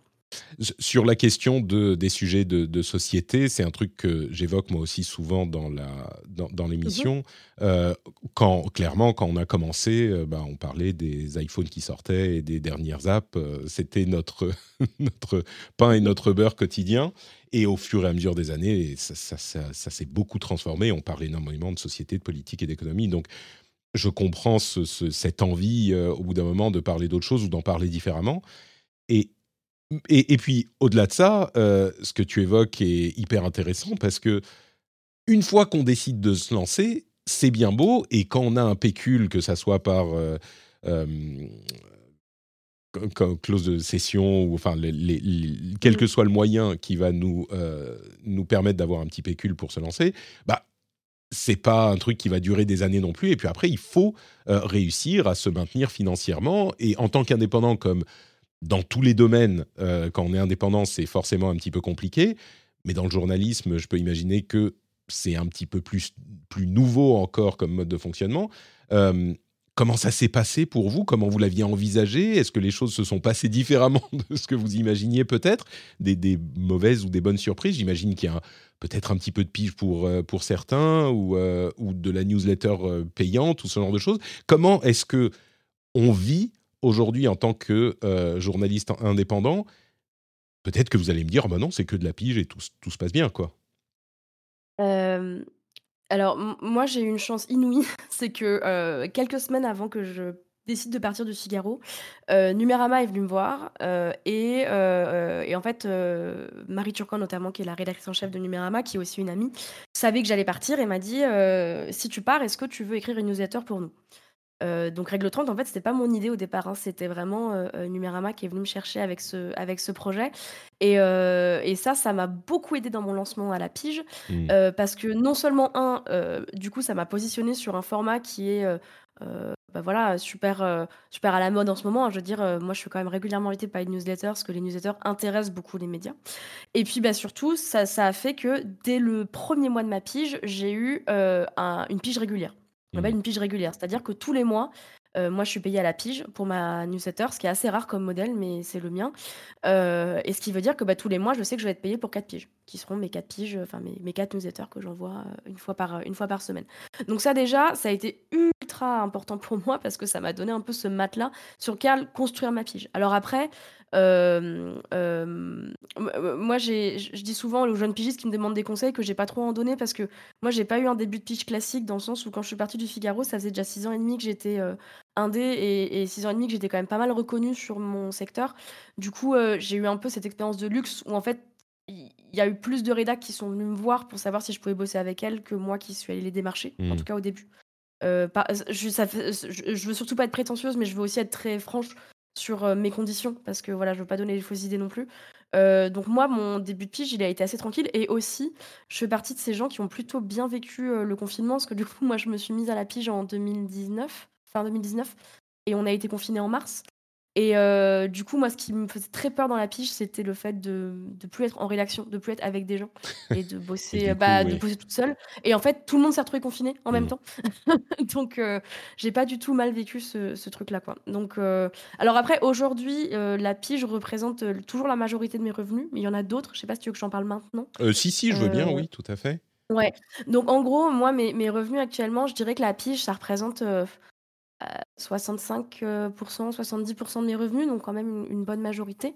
Euh, et à ça, j'ajoute plusieurs choses. Il euh, y a euh, le chômage qui vient compléter en fait de temps en temps. Mais bon, euh, le chômage, je le relie à la pige parce que c'est parce que je pige que je, je touche le chômage. Euh, je donne des cours en école de journalisme. Euh, et donc ça, bah, je fais des C D D régulièrement euh, euh, qui viennent me compléter. Euh, et sinon, moi, j'ai aussi une activité d'autrice. Euh, j'ai écrit des livres. Euh, j'ai écrit un roman, puis j'ai écrit un... Un, notamment un livre pour ados qui s'appelle Internet aussi C'est la vraie vie, et en fait ce livre pour ados il m'a donné beaucoup de, d'opportunités, notamment d'intervention en collège et en lycée, euh, donc moi c'est quelque chose que je fais beaucoup, euh, de, de, d'intervention. Je dois en faire euh, une par mois, une, peut-être une, une tous les deux mois, et mine de rien euh, voilà, ça me fait quand même euh, un, un, un petit revenu assez régulier en plus des droits d'auteur du bouquin, et donc euh, et c'est tout ça en fait mis bout à bout qui fait mon salaire euh, à, à la fin du mois quoi. Donc toi, tu n'as pas euh, de relation financière directe avec tes lecteurs. Euh, c'est quand, c'est, non, c'est... Pour l'instant, en tout cas, je n'ai pas de Patreon, je n'ai pas d'Ulule, je n'ai pas de... de... de Substack. Je suis payée, de... mais je suis payée, par, euh, je suis payée par ma rédaction. Donc moi, pour l'instant, j'ai un modèle assez traditionnel en fait, hein, de, ouais. de, de revenus. Ça changera. Et c'est rigolo parce que par ailleurs, j'évolue dans des, dans des domaines assez nouveaux. Mais, mais pour l'instant, moi, en tout cas, ouais, je suis sur un modèle très tradi. Alors après, je touche du bois, je touche mon bureau là. Euh, peut-être qu'un jour, ça changera. Mais pour l'instant, j'ai la chance d'avoir ce modèle assez, mmh. assez classique. Ouais. On pourra parler peut-être de la manière dont tu gères ton image aussi, ce qui est une, euh, une, peut-être une nouveauté pour certains journalistes euh, dans, dans un instant, mais je pose la même question à Jérôme. Euh, toi, au moment où tu te dis « bon, bah, je me lance euh, », c'est bien beau de se lancer, mais comment ça fonctionne au quotidien euh, pour, euh, pour mettre de, de, du pain sur la table quoi. Ouais, alors moi, je n'ai pas de pitch. Moi, je ne pitch pas euh, pour des gens, donc moi, j'ai mon média, euh, donc j'ai créé une entreprise qui est... Euh, Euh, aujourd'hui, ma source de revenus, euh, j'ai pas de. Alors, le, ce que je vends, moi, c'est de la pub en fait. Donc, je, je, j'ai des sponsors qui vont euh, sponsoriser ma newsletter, euh, ce qui est un modèle euh, qui est différent de ce qui se fait aux États-Unis. Aux États-Unis, c'est beaucoup de, de modèles payants pour les newsletters. En France, c'est très compliqué de faire payer des gens. Déjà pour la presse traditionnelle, alors pour les newsletters, c'est encore plus compliqué, même s'il y a quelques exemples qui marchent, bien sûr, mais ça reste assez compliqué. Donc, moi, j'ai de la pub. Euh, j'essaie de vendre le plus de pubs possible et après j'essaie de me verser un salaire, alors pas tout le temps des fois. Euh, alors moi j'ai eu l'avantage, c'est que quand j'étais à San Francisco, comme j'avais un, j'étais pigiste très régulier et que je gagnais très bien ma vie, donc j'ai pu économiser, ce qui me fait qu'aujourd'hui euh, mmh. quand euh, j'arrive pas à vendre de la pub, et j'ai quand même de l'argent de côté qui me permet de vivre. Euh, mais voilà, oui, en, c'est, c'est toujours un challenge euh, de, de gagner de l'argent quand on est indépendant, alors encore plus quand euh, on est pigiste. Déjà c'est difficile parce qu'il faut aller trouver des piges. euh, Quand c'est régulier, c'est bien, mais des fois, c'est pas régulier. Et pour beaucoup de journalistes, malheureusement, c'est pas régulier. Et quand on est un média indépendant, comme je le suis moi aujourd'hui, euh, c'est, c'est, c'est un vrai métier, c'est un vrai challenge. Mais, euh, mais voilà, donc. Euh, mais alors, du coup, aller chercher la pub. Aller chercher la pub, tu as, tu as une agence, tu as quelqu'un qui fait ça pour toi, ou c'est toi-même qui va. Parce que c'est alors, un métier complètement non, différent. Alors, j'ai... Ouais, j'ai, j'ai les deux, en fait. J'ai. Euh... Des gens qui me ramènent de la pub, avec, donc ils prennent une commission. Euh, mmh. Donc ça, ça varie, ça dépend. Euh, ça dépend. J'ai, j'ai, j'ai fait plusieurs euh, collaborations. Il y en a qui marchent, il y en a qui ne marchent pas. Et je vais aussi, j'essaie de vendre moi aussi de la pub. Donc ce qui me prend du temps en fait, et ce qui fait que euh, ça change un peu le métier. Donc c'est-à-dire que j'ai, j'ai une casquette de journaliste que je mets quand j'écris ma newsletter, et puis j'ai une casquette d'entrepreneur que je mets quand euh, je vais euh, faire des démarches commerciales pour trouver de la pub. Donc ça, c'est euh, bon, Un, un, un aspect qui est un peu différent quand on se lance tout seul dans, dans, dans, dans, ce, dans, ce, dans ce projet de journaliste indépendant, c'est qu'on devient aussi euh, euh, directeur financier de sa propre entreprise et que, et que voilà, donc, mais bon, c'est, moi je trouve ça intéressant, mais c'est vrai que c'est parfois pesant parce que déjà, un, c'est pas mon métier d'aller chercher de la pub, et deux, ça prend beaucoup de temps en fait, et c'est vrai que je m'en rendais pas compte en fait, mais c'est extrêmement compliqué de vendre de la publicité aujourd'hui, oui. euh, sur Internet. Il y a un autre aspect également. On pourrait peut-être évoquer les, les, la manière dont certains autres journalistes monétisent leur production, mais il y a un autre aspect qui m'intéresse. Euh, c'est celui, comme on l'évoquait à plusieurs reprises, celui de la gestion de notre image. Parce que, qu'on, qu'on le veuille ou non, euh, quand on est vraiment indépendant dans cette configuration, euh, on doit un petit peu gérer no- notre image. Et puis tout le monde, tous les gens qui sont un minimum public sur Internet, et quand on a son nom euh, en bas d'un article, on devient mécaniquement un petit peu une personnalité publique dans une certaine mesure. Euh, mais, mais il faut du coup euh, gérer son image soi-même sur les réseaux sociaux, euh, et cetera. Alors, des journalistes dont le nom est connu et qui ont une image publique, ça date pas d'hier, mais c'est quand même une, une configurations différentes aujourd'hui, et peut-être parce que euh, à, à tous les niveaux, on n'a pas besoin d'être un, éd- un éditorialiste euh, à succès pour euh, interagir avec ses, ses lecteurs et ses lectrices. Est-ce que vous, c'est une chose que vous travaillez cons- consciemment euh, Est-ce que vous avez des, des j'irai pas jusqu'à dire stratégie, mais peut-être des choix dans la manière dont vous gérez vos communications euh, publiques? Ou est-ce que c'est juste comme ça vient et, euh, et, et, et on gère au jour le jour, Lucie, peut-être? Alors moi, je le travaille consciemment, mais prudemment, je dirais. Euh, ça vient aussi du fait que, euh, c'est vrai que je ne l'ai pas encore précisé, mais moi, mon, mon travail, c'est aussi un travail euh, qui touche beaucoup au féminisme. Euh, voilà, je parle beaucoup des femmes dans la tech et des femmes sur Internet en général, euh, étant une femme sur Internet, donc euh, ça me touche aussi personnellement. Et c'est vrai que dans plusieurs de mes projets, par exemple, j'utilise la première personne, le jeu. C'est quelque chose que je ne faisais pas du tout au Figaro, euh, parce que voilà, ce n'est pas quelque chose euh, euh, qui se fait euh, généralement dans les médias euh, dits traditionnels. Et en France, en général, en fait, qu'aux États-Unis, ça c'est beaucoup plus. Euh, donc voilà, mm-hmm. Par exemple, ma newsletter, elle est écrite à la première personne. Euh, je, je, j'utilise le jeu. Euh, j'ai aussi fait euh, plusieurs séries de podcasts pour Binge Audio, où bah, bah, chez Binge, ils encouragent beaucoup leurs auteurs et leurs autrices à utiliser le jeu. Donc je l'ai utilisé, puis j'ai mis en scène certaines... Euh, certaines choses, euh, euh, euh, je ne sais pas si j'ai envie d'utiliser le mot intime, mais certaines choses qui touchaient à, à mon vécu. Enfin, par quoi. exemple, euh, oui, bah, par ex- bah, quotidien ou pas, parce que par exemple, euh, mon premier podcast pour Binge, il s'appelait Mort à la ligne et ça parlait du rapport au deuil euh, dans le numérique. Et, euh, et en fait, la raison pour laquelle je faisais ce podcast, c'est parce que bah, j'ai perdu ma mère euh, il y a six ans et que bah, du coup, voilà, je, je, je raconte ce genre de choses.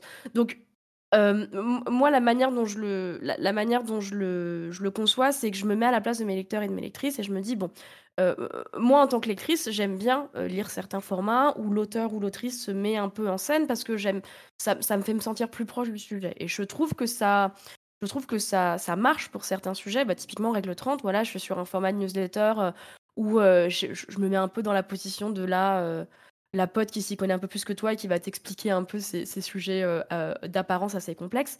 Euh, moi, je trouve c'est, que ça c'est vraiment, excuse-moi, de... sur, sur ce point, c'est vraiment l'état d'esprit dans lequel tu te mets quand tu écris la newsletter, euh, tu te préconditionnes comme un chat G P T, tu dis « Ok, aujourd'hui, je suis la pote qui s'y connaît un petit peu mieux » ou ça vient naturellement ? Non, ça, je je je fais pas de, de con- je, je fais pas de conditionnement non plus parce que je suis plus efficace qu'une I A au final. Euh, non non non, je c'est quelque chose que je que je travaille euh, clairement, euh, oui. mais et, et que je trouve logique parce que je trouve qu'envoyer une newsletter c'est c'est pénétrer un peu dans l'intimité des gens dans le sens où une boîte mail c'est un peu le dernier endroit qu'on qu'on, qu'on maîtrise à peu près mmh. euh, sur Internet, c'est-à-dire que bah voilà on peut choisir à qui on s'abonne, à qui on s'abonne pas et on a a priori pas trop de spam, en tout cas dans sa boîte principale. Donc moi, j'aime bien l'idée de dire, bah, si tu m'ouvres ton intimité, je veux bien euh, jouer le rôle et faire comme si on se connaissait un petit peu. Mmh. Alors après, ayant dit ça, euh, je mets aussi une grosse limite. Euh, moi, je parle pas, je parle très peu de... Enfin, je, je mets en scène quelques, quelques aspects de ma vie privée, mais qui sont des aspects euh, que je choisis de rendre publics. Euh, je mets pas en scène le reste. C'est-à-dire, euh, voilà, j'ai un compte Instagram qui est public, par exemple. Euh, vous verrez pas euh, des photos de ma famille, euh, des photos de mon partenaire, euh, mmh. euh, voilà, vous verrez les photos de mon chat éventuellement, mais ça sera tout. Enfin, je, voilà. Et il y a des journalistes hein, qui vont beaucoup plus loin dans le gonzo et qui mettent beaucoup plus en scène, bah, par exemple, toutes les journalistes féministes qui mettent en scène bah, leur parentalité ou euh, euh, voilà les sujets qui vont les toucher. Et ça, je le, je le comprends. Euh, moi, c'est pas mon, c'est pas la manière dont je le fais, mais c'est vrai que j'essaie de trouver un équilibre entre les deux. Et, et par ailleurs, j'apprécie toujours d'écrire des, des articles qui ne sont pas à la première personne. Hein. Je veux dire, quand j'écris pour Libé et Le Monde, euh, je, je, je, je réemploie un ton beaucoup plus neutre. Et euh, j'aime bien faire les deux, en fait. Et je pense que les deux ensemble, ça, ça marche bien. Jérôme, j'ai l'impression que toi, tu es plus dans un format euh, traditionnel, moins, euh, je, m- moins comment dire, euh, je me livre et je suis euh, une connaissance. Enfin, tu, tu, tu t'orientes moins dans cette... Euh, Euh, catégorie de relations qu'on appelle les relations parasociales, donc dans un sens, pour ceux qui ne connaissent pas le terme, c'est ces relations qu'on peut établir et que la plupart des auditeurs ont établi avec moi, parce que moi je suis un petit peu plus dans cette relation très personnelle qui, euh, qui, qui comment dire, comment le qualifier euh, je dirais pas que je, je livre toute mon intimité, mais par contre vous savez comment je vis et les évolutions de ma vie, euh, donc il y a cette relation parasociale. Toi Jérôme, j'ai l'impression que tu es plus... dans cette fourniture de services à valeur ajoutée que peut offrir un journaliste qui connaît bien son domaine de la tech, euh, même si évidemment il y a de ça dans, dans ouais. tout ce qu'on fait en tant que travail plus ou moins journalistique ou de création de contenu, y compris, enfin tout le monde quoi. Mais Ouais, non, mais c'est exactement ça. Moi, je n'utilise pas le jeu. J'ai jamais utilisé le jeu. Je n'utilise pas le jeu parce que dans mon idée, voilà, je fais des articles comme j'écrivais des articles avant sur Le Monde. Alors, c'est parfois, en fait, c'est, c'est une- un, un positionnement qui est moins intéressant ou pas. Enfin, voilà, chaque, je pense que les deux ont vocation à, à cohabiter. Euh, donc, du coup, moi, je fais pas trop de, de personal branding. Je suis pas sur Instagram, par exemple. Hmm.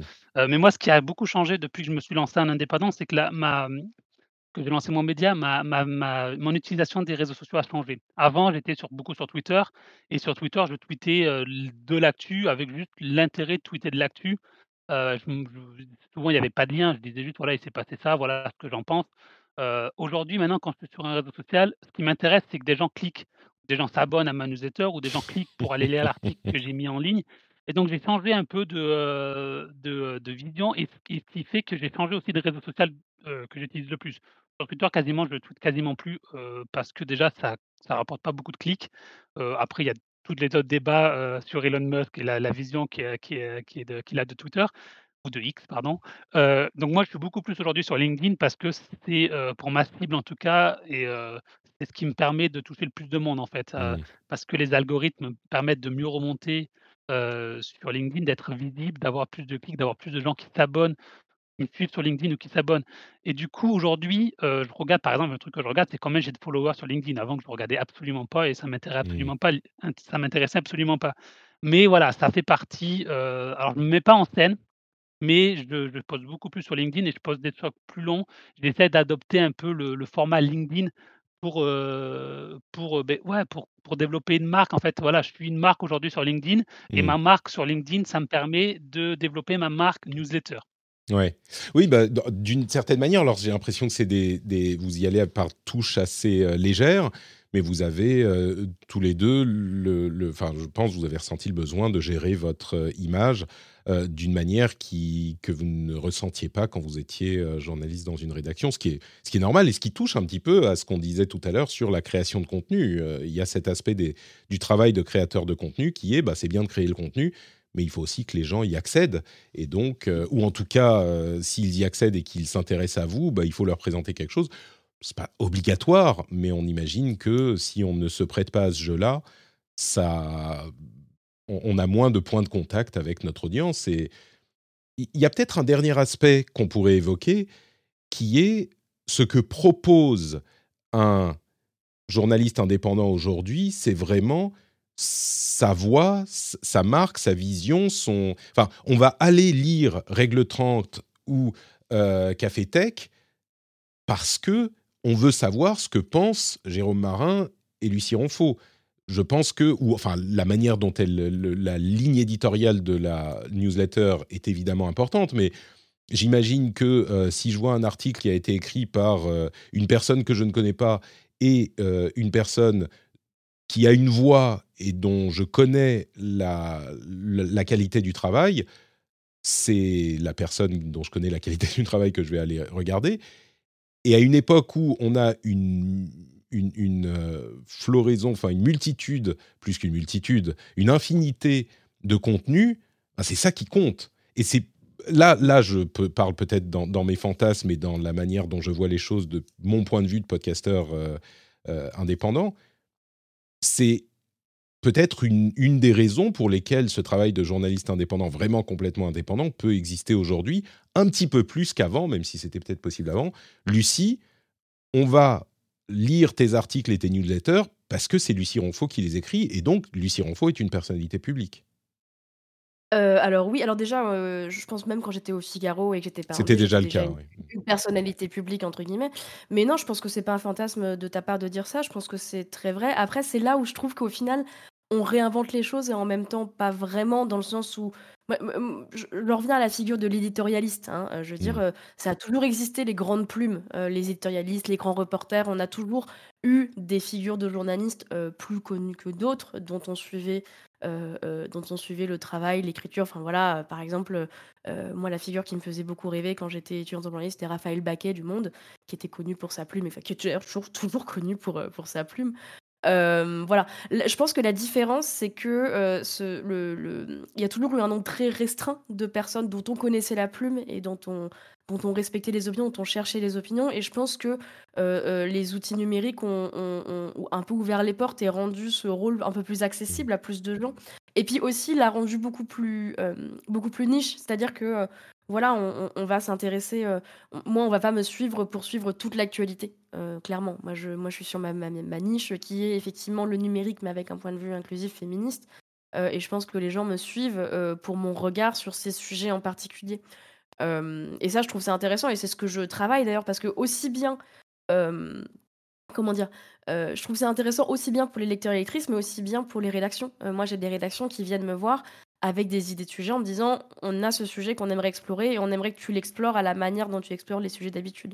Donc ça, c'est tout bénef pour moi, du coup, de vraiment d'avoir creusé ma niche et de la et de, de, de la revendiquer entre guillemets. Et il y a, il y a pas mal de journalistes pigistes qui font ça maintenant. Et moi, c'est pour ça que du coup, je- j'enseigne en école de journalisme et j'enseigne notamment les newsletters éditorialisées. Donc, j'apprends à des, à des étudiants à écrire des newsletters euh, qu'ils vont incarner, pas forcément avec le jeu, hein, mais qu'ils vont assumer tout seuls. Et moi, je leur dis souvent, euh, la newsletter, c'est un super exercice pour travailler un peu sa voix et travailler un petit peu son petit sujet. Ça ne veut pas dire que votre carrière sera consacrée à cette petite niche que vous allez vous créer, mais c'est toujours bien de le travailler parce que ça vous rend plus visible, en fait, aux yeux des gens et aux yeux des Ouais. rédacs. Et euh, donc moi, c'est ouais, c'est vraiment un truc que je que je que je travaille euh, que je travaille consciemment. Et pour l'instant, encore une fois, je touche du bois, euh, ça me réussit plutôt euh, plutôt pas mal. Ouais. C'est c'est intéressant cette question de, de niche, effectivement, parce que ça, ça permet d'une certaine manière à, à presque tout le monde d'a- d'avoir. euh, comment dire il, il y a cette citation d'Andy Warhol, enfin, qui est hyper connue, que- à laquelle je pense souvent, c'est les quinze minutes de célébrité. euh, dont il disait, bah, à l'avenir, avec une préscience intéressante, tout le monde aura ses quinze minutes de célébrité. D'une certaine manière, il avait raison, mais pas de la manière dont il pensait, puisque j'ai l'impression que c'est pas que tout le monde a quinze minutes de célébrité, mais presque tout le monde peut toucher quinze minutes de, enfin pas quinze minutes, mais euh, euh, un Personne quinzième de pourcent de la population en fait. C'est pas que la célébrité touche la société entière, mais un, un quinzième de pourcent de la société et tout le monde peut avoir son public. C'est fa- la fameuse théorie des des mille vrais fans, des thousand true fans qui peuvent vous faire vivre. Alors pas forcément à cet extrême dans, dans vos cas, mais euh, mais oui, c'est vraiment la concrétisation de ce que disait Warhol d'une manière différente. On est tous nos grands éditorialistes dans notre petit domaine finalement avec notre petit public, j'ai l'impression. Ouais, peut-être. Alors après, avec la nuance, je, veux- je- je te laisse la parole, Jérôme, après, mais je veux vraiment insister sur le fait que c'est un modèle qui est intéressant. Je pense pas que c'est le seul modèle qui devrait exister. Et en- m- moi, je, moi, je veux, on a besoin encore euh, de médias, euh, de grands médias, Mm. de grands collectifs. Et pour moi, le, le- m- je considère mon travail comme complémentaire de ce que font les médias, en fait, hein. Je, je- je- évidemment que je j'imagine pas un monde dans lequel le journalisme, c'est seulement des newsletters niches.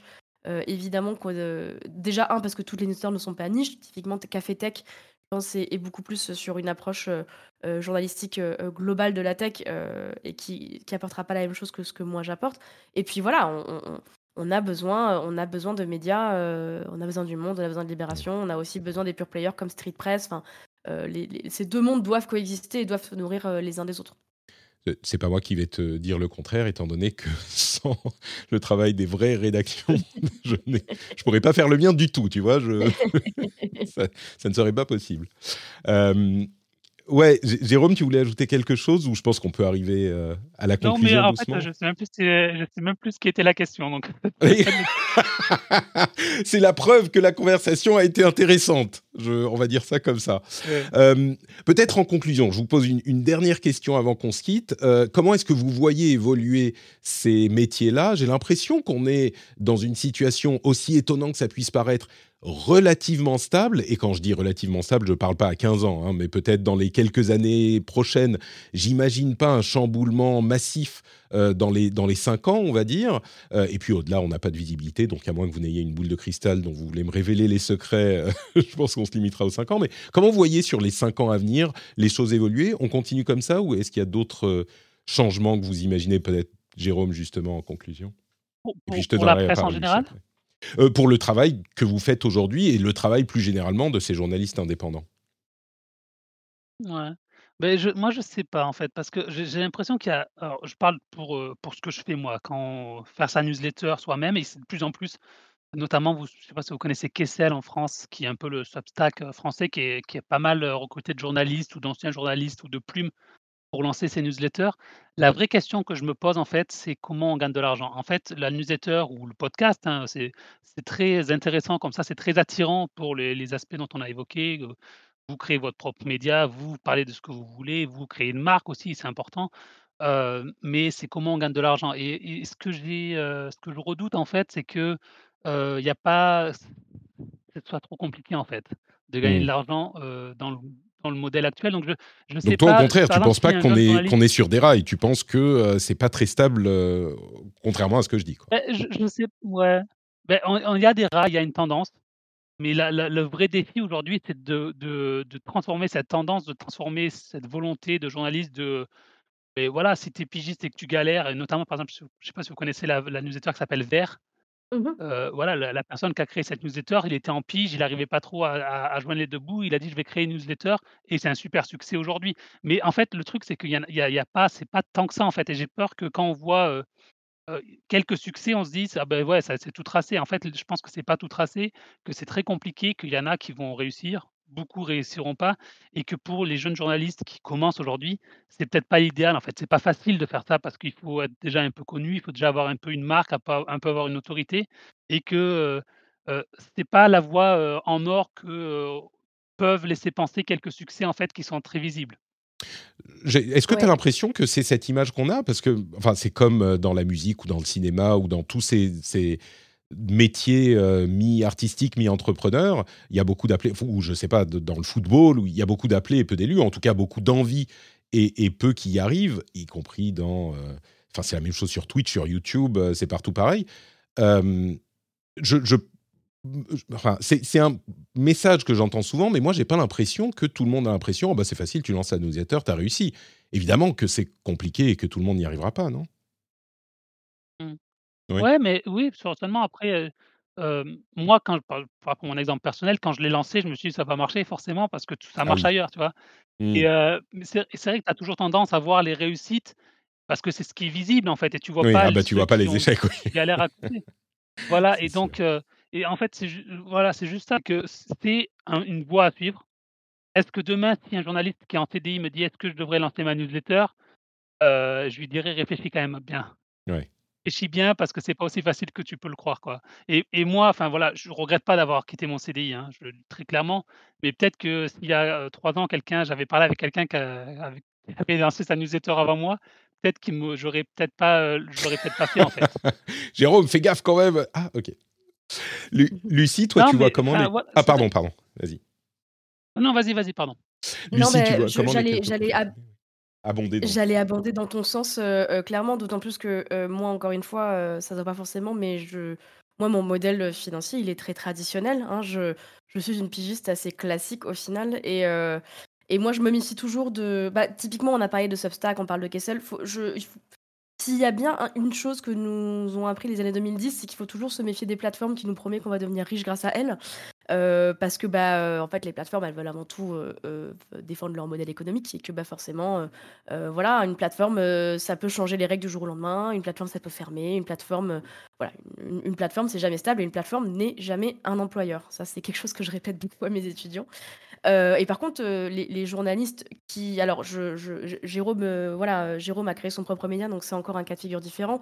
Pour parler dans ma situation, bah, les journalistes comme moi, on a des employeurs qui sont les médias euh, et qui euh, doivent nous donner les conditions en fait euh, de, de, de, de, de- de f- de- de faire notre travail. euh, voilà, euh, euh, en, en ayant un, un- un revenu correct, euh, en ayant une certaine stabilité, et cetera. Donc euh, moi, dans, moi, je vois plutôt d'un bon oeil quand même. Le... j- J'ai l'impression qu'il y a beaucoup plus dans les jeunes générations de journalistes un- une prise de conscience et un discours autour des droits sociaux, ce qui n'était pas forcément le cas. En tout cas, moi, quand j'étais en école de journalisme, j'ai pas l'impression qu'on qu'on parlait trop de qu'on parlait trop de ces sujets. Euh, voilà, au- au- même aux États-Unis, on parle de syndicalisation, de syndicalisation, et cetera. En France, euh, on a quand même des, des droits importants, on a une vraie culture syndicale. Euh, moi, par exemple, je, je- je travaille pour un média. Enfin, je vais commencer, il y a une collaboration avec un média qui s'appelle Origami, qui est un média jeu vidéo qui s'est monté en Scope. Et je trouve que c'est un signal ultra intéressant, en fait, de, d'avoir des journalistes qui essayent aussi de se poser les questions des, des conditions économiques dans lesquelles on fait ce travail. Donc, pardon, cette réponse est très longue, mais globalement, moi, dans cinq ans, si je me permets un peu d'optimisme, euh, ça serait d'avoir des médias qui prennent en compte ces nouveaux, euh, ces nouveaux formats, les newsletters, les podcasts, et cetera, mais qui, plutôt que d'attendre que seulement des entrepreneurs euh, aillent euh, potentiellement se casser les dents, les lancer tout seuls, bah de, les a- de nous accompagner, en fait, sur ces formats. Moi, j'ai envie de ça, en fait. Dans cinq ans, si, euh, je sais pas moi, Le Monde pouvait embaucher... Euh, quatre à cinq journalistes indépendants pour lancer leur propre newsletter et qu'ils le font dans des bonnes conditions et qu'ils puissent s'y consacrer à cent pour cent, euh, moi je trouverais ça super. Euh, donc mmh. voilà, c'est un, un gros exercice d'optimisme hein, que je suis en train de faire. sur sur euh... le modèle de ce que tu fais chez Numérama avec Règle trente, en ouais, fait, tu dis une sorte bah, de collaboration, euh, d'association entre les, une, un média et euh, une voix pour proposer un produit au lecteur. Complètement. Bah moi, du coup, j'ai, j'ai, je trouve que c'est un peu une, une euh, c'est, c'est, c'est bénéf, tout bénéf pour tout le monde. C'est-à-dire que pour moi, j'ai la sécurité de ce média qui investit, euh, qui investit en moi euh, régulièrement, et de l'autre côté, le média a accès euh, à une à une journaliste indépendante qui a cette liberté et ce temps en fait consacré à, à avoir un seul projet, ce qui est compliqué en fait en rédac. Hein. Moi, euh, je l'ai bien, je l'avais bien ressorti quand j'étais au Figaro. C'est compliqué de mmh. se consacrer à un truc en particulier. Donc euh, moi, donc je ce modèle pas permet. Ce, ce ouais. modèle permet une, un type de, de, de, de contenu éditorial un petit peu différent. Mais du coup, j'ai, j'ai une question qui me vient, tu ne pourras peut-être pas y répondre, mais, ou tu ne voudras peut-être pas y répondre, mais Règle trente, la marque, entre guillemets, la newsletter, euh, les abonnés, mmh. ils appartiennent à Numérama. Si demain, euh, Marie décide « Ah ben, Patrick, il est quand même vachement plus euh, ju- légitime pour parler euh, sur Règle trente. » Pour parler de féminisme, revoir, ouais. C'est ça, pour parler de, f- de féminisme. Euh, Lucie, on va te demander de te mettre de côté et laisser Patrick reprendre Règle trente. Elle pourrait. Tu, ou à moins bon, que tu aies. Je t'avoue toi... que ta, ta concurrence me fait pas trop peur. non, non, non, mais en vrai... Non, mais tu vois ce que je veux dire. Tu, oui, tout à fait. Et effectivement, c'est euh, de toute façon, euh, quand, quand il y a des avantages et des inconvénients, moi, c'est le choix mmh. que j'ai fait de me dire, effectivement, Règle trente, c'est un projet qu'on a construit ensemble avec Numérama et qui, du coup, en tant que pigiste, bah ouais, c'est le projet de Numérama. Alors après, il y a des cas, je pense notamment au cas de euh, Casey Newton, qui est l'ancien journaliste de, de, de The Verge, mmh. euh, gros média indépendant, euh, qui, a, qui a lancé donc Platformer. Platformer, à l'origine, c'était une newsletter de The Verge. Et en fait, mmh. Casey Newton a fini par partir en tant qu'indé, a récupéré, d'ailleurs ça s'appelait pas Platformer à l'époque, mais bon, ça, il a quand même récupéré cette newsletter, et par contre maintenant il collabore régulièrement avec The Verge, notamment en publiant certains numéros chez The Verge, donc euh, comme quoi, c- ouais, y a des... ce, voilà, y, y, en fait je trouve qu'il y a plein de nuances à avoir, et que euh, les, les, y a, y a plein de collaborations euh, possibles à avoir aussi, et, euh, et moi à l'avenir, c'est... c'est... voilà, moi, moi je veux vraiment me battre pour des journalistes qui puissent manger euh, tous, les, euh, tous les mois. Et je pense que dans ces modèles hybrides, on, on, ouais. on, on permet de nous sécuriser aussi, quoi. J'irai plus loin, je dirais qu'il faudrait qu'ils mangent tous les jours quand même, parce que tous les mois, c'est un peu... C'est encore mieux, c'est encore mieux. Mais c'est très gentil de ta part de, de, de rigoler à ma plaisanterie de qualité douteuse. Merci à tous les deux d'avoir euh, passé un petit peu de temps avec moi, beaucoup plus de temps que ce que j'avais prévu, comme, comme toujours. Euh, si on veut euh, que les auditeurs puissent vous retrouver, du coup, alors évidemment, on a répété le nom de vos newsletters euh, Règle trente et t- euh, Café Tech, euh, si c'est les newsletters qui les intéressent. Est-ce que vous voudriez euh, leur donner un lien, un réseau sur lequel vous suivre euh, plutôt qu'un autre ? Lucie, commençons par toi. Euh, moi, je suis principalement maintenant sur euh, Blue Sky et sur Mastodon. Euh, donc, euh, si vous tapez Lucie Ronfaut, vous devriez euh, tomber sur moi. Voilà. Super. Jérôme. Alors moi, si vous voulez ne pas me suivre, vous allez sur Twitter, où je poste euh, quasiment rien. Et si vous voulez avoir des nouvelles, euh, plutôt sur LinkedIn aujourd'hui, donc Jérôme Marin sur LinkedIn. Voilà. Très bien.